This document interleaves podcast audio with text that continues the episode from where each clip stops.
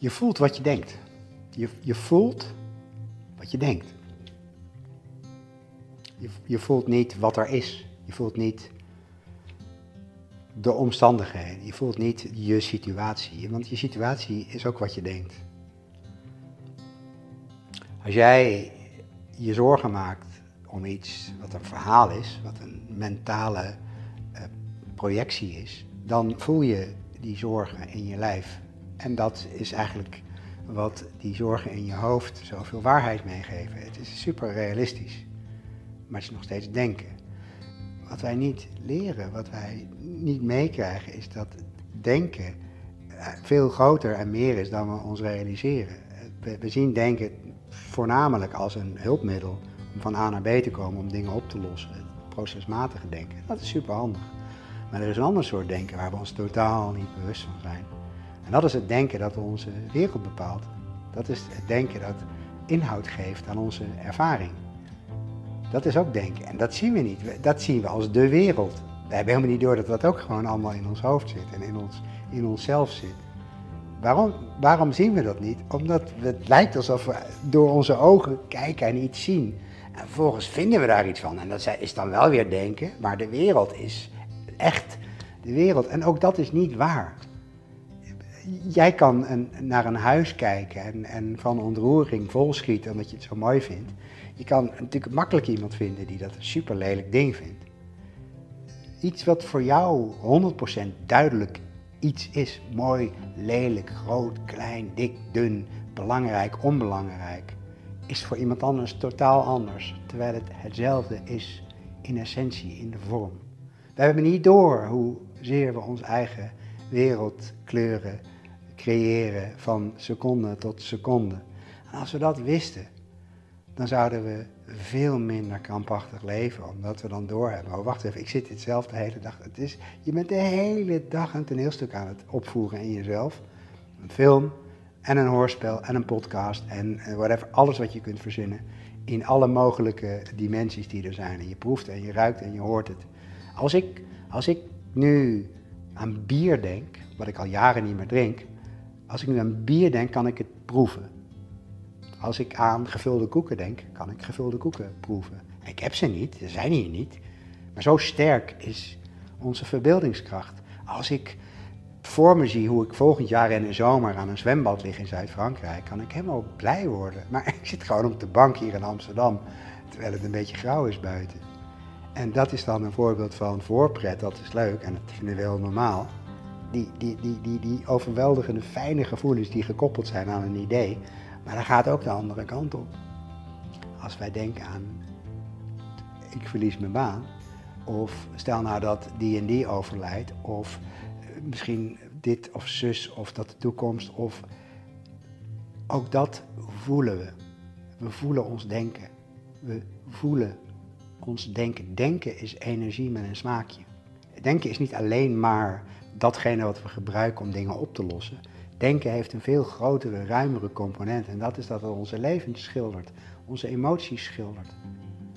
Je hebt vast wel eens meegemaakt dat je op basis van een mailtje of een appje boos werd op iemand. En later tot de conclusie kwam dat je boosheid niet echt gegrond was en dat je het gewoon niet goed hebt gelezen. Je boosheid was wel voelbaar en realistisch en dat is het hele ding. Denken creëert realistische scenario's. Ze zijn alleen niet waar. Dromen creëert ook realistische scenario's. Terwijl we in ons bed liggen met onze ogen dicht onder een vier seizoenen dekbed. Dat is het hele ding. We hebben niet door hoe briljant we zijn. We hebben niet door hoe schitterend het is dat we onszelf de hele dag bang zitten maken om dingen die er niet zijn. En de, ik acht de kans groot dat je geest meteen begint te sputteren en meteen zegt, ja, lekker makkelijk, of je kent mijn situatie niet of wat dan ook. Nee, dat klopt. Maar ik weet wel hoe je werkt. Jij werkt niet anders dan ik of alle mensen met wie ik de afgelopen jaren gewerkt heb. Wij voelen ons denken. Dat is iets waar je niet omheen kan. Als je niks denkt, als je vijf minuten niks denkt, heb je vijf minuten geen enkel probleem. Ik garandeer het je. Je hebt vijf minuten geen angst, vijf minuten geen zorg. Waarom niet? Die fenomenen bestaan alleen maar in het denken. Het is niet de wereld die eng is. De wereld is nooit eng geweest. Je kan enge ideeën hebben over de wereld. Je kan enge mensen zien en dan je ongemakkelijk voelen. En dan zeggen, zie je wel, want daar zijn enge mensen en ik voel me ongemakkelijk. En wat je niet doorhebt is dat je dat zelf zit te doen. Want die enge mensen kennen waarschijnlijk ook weer mensen die dat geen enge mensen vinden. En weer hier, weer een ontluisterende conclusie. Dat denken in de zin van de bouwsteen van de menselijke ervaring, zo kan je het noemen, is magisch. Als je weet dat dat is wat er speelt. Dus als jij je ongemakkelijk voelt, dat je dan weet, oh wacht eens even, ik heb ongemakkelijk denken. Dat is wat ik voel. Daar ben ik me bewust van. Niet, ik leef in een ongemakkelijke wereld. Want de wereld is niet ongemakkelijk. Niemand weet wat, nogmaals, niemand weet hoe de wereld eruit ziet. Niemand weet dat. We hebben allemaal onze eigen filters. Je voelt wat je denkt. Je onrust is onrustig denken. Niet een, een, een, een enge wereld. Zorgen zijn niet een voorproefje van de toekomst. Zorgen zijn knijperige gedachten die je nu hebt en die je vervelend voelen. Onrust is een, is een, een lichaam dat reageert op een druk hoofd. Dat is wat het is. Moet je je voorstellen hoeveel simpeler het dingen zouden kunnen zijn. En ik zeg er meteen bij, omdat ik uit ervaring weet dat mensen snel stijgeren en dingen uh, voelen als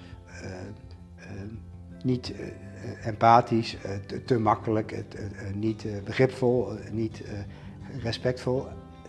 Al die dingen krijg je van mij. Ik respecteer je gevoel. Daarom maak ik deze hele serie, omdat ik je respecteer.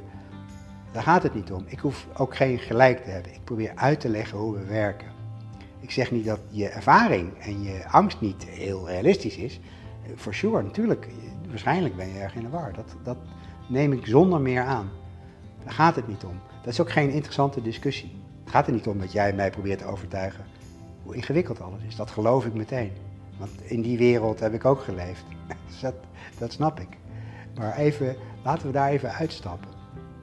En laten we even kijken, uh, hoe kun je naar de wereld kijken, naar jezelf kijken, naar die relatie tussen onze gevoelens, onze emoties, op een manier die je vrijheid geeft in plaats van beperking. En wat vrijheid geeft, is inzien dat je altijd voelt wat je denkt. Dat denken iets is wat vanzelf gaat over het algemeen. Niet het procesmatige denken wat je inzet om iets op te lossen, maar het denken eromheen. Het denken over jou, over je toekomst, over je verleden, over andere mensen, over het weer, over dat denken wat de hele dag doorgaat. Of je het nou wil of niet. Dat komt met gevoel. Als wij onze aandacht geven aan dat denken, komt het tot leven in ons.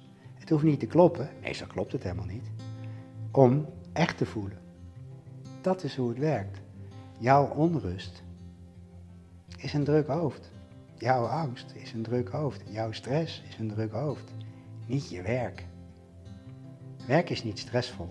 Heel veel nadenken over werk kan enorm stressvol zijn. Denken dat je het niet afkrijgt, denken dat je er alleen voor staat, denken dat je niet genoeg gewaardeerd wordt, denken dat je ontslagen wordt, denken al die dingen. Oh, veel te veel hoor je me voor, oh, kom er niet uit, wat nou als ik... Uh, uh, dat veroorzaakt stress, niet werk. Dat kan helemaal niet. Heb je er wel eens bij stilgestaan dat heel veel mensen die heel veel last hebben van stress op hun werk, exact hetzelfde doen als twee jaar geleden, toen ze geen stress hadden?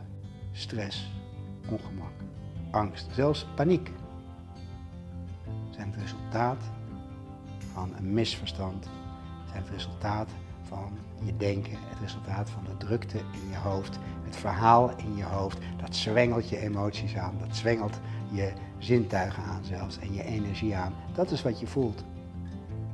Je doet het zelf. Niet omdat je het zo leuk vindt. Niet omdat je jezelf zo uh, graag de put in wil denken. Niet omdat je je zo uh, graag miserabel wil voelen. Niet omdat je je leven uh, wil verkloten.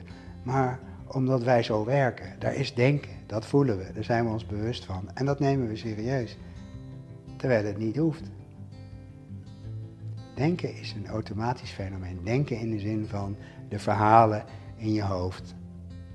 De geschiedenis, het narratief. Ik ben dit, de wereld is dat. Ik ben zo'n soort persoon en ik kom daar vandaan. Ik heb dit meegemaakt. Dat zit allemaal in je hoofd. En daarmee maak ik het niet belachelijk, want dat draag je met je mee en zo werken wij als mens. Maar dat het je zou moeten beperken, dat is optioneel. En laat ik je dit vertellen. De angst om niet te denken of om je denken met rust te laten of los te laten of voorbij te laten gaan, die angst wordt veroorzaakt door meer denken. Wij functioneren veel beter als we ons niet de hele tijd druk maken. Wij functioneren veel beter als denken gewoon door ons heen kan stromen zonder dat we ons de hele tijd vastbijten in wat er aangereikt wordt, in wat er gepresenteerd wordt. Bijna iedereen kent het fenomeen van goede ideeën en oplossingen onder de douche. Dat komt niet doordat water magische kwaliteiten heeft die ons denken positief beïnvloeden. Onder de douche laten we de krampachtigheid een beetje los. En dan ineens beginnen dingen te stromen, worden dingen makkelijker. En zo kun je leven. Maar de meeste mensen hebben geleerd om alles met hun denken te doen. Om alles op te lossen. Met het denken. En meestal levert dat helemaal niks op. Je voelt wat je denkt. Je voelt wat je denkt. Niet hoe de wereld is. En als je je denken minder serieus leert nemen, functioneer je veel beter en heb je veel minder krampachtigheid, minder negativiteit, minder drukte, minder spetterende, flutterende, minder onprettige, ongemakkelijke, verkrampte energie. Als je weet dat je voelt wat je denkt, dan is je voelen minder eng. Want denken komt en gaat. Het is een, een fenomeen van een eindeloze doorstroming. Als jij niet alles oppakt wat naar binnen komt, dan gaat het gewoon weer naar buiten. Die ontspanning maakt een wereld van verschil. Die realisatie maakt een wereld van verschil. Je voelt wat je denkt, maar je bent niet wat je denkt. Want wat je bent, is er altijd en wat je denkt wisselt steeds. Dat is een groot verschil. Dat is een wat filosofische benadering, maar het is wel waar. Je denken, je kan op één dag jezelf heel leuk vinden, dan weer niet, dan weer wel, dan weer niet. En dat voelt iedere keer alsof het waar is. En die dingen wisselen dus steeds. Ook je angst wisselt. De ene keer ben je banger dan de andere keer. Er zijn altijd momenten dat, je, dat het even oké met je gaat. En het fijn is om je te realiseren dat er een constante factor is. Dat is je bewustzijn. En daar zal ik het later nog even over hebben. En dat is echt hogeschoolrelaxedheid. Als je dat, als je dat begint te voelen. Want dan ben je helemaal min of meer immuun voor het geknijp van je gedachten. En dan kun je nog steeds denken, als je er zin in hebt. En dan zie je ze nog komen. En sterker nog, zelfs kun je dan alle emoties ervaren die we als mens kennen, zonder dat het een probleem wordt. Simpelweg omdat je de, de tijdelijkheid ervan ervaart en erkent. En zo werkt het met angst ook. Toen ik eenmaal zag dat ik voelde wat ik dacht en me voornam om daar verder geen punt meer van te maken, kon het stromen, kon het doorgaan, bleef het niet hangen, stapelde het zich niet op, beet ik me er niet in vast. En daardoor deed het wat het heel makkelijk kan. Wat je bij jonge kinderen altijd ziet. Het stroomt gewoon door, de hele tijd. Dat is wat we van nature kunnen en dat is wat we van nature zijn. Als we het weer een beetje doorhebben. No big deal.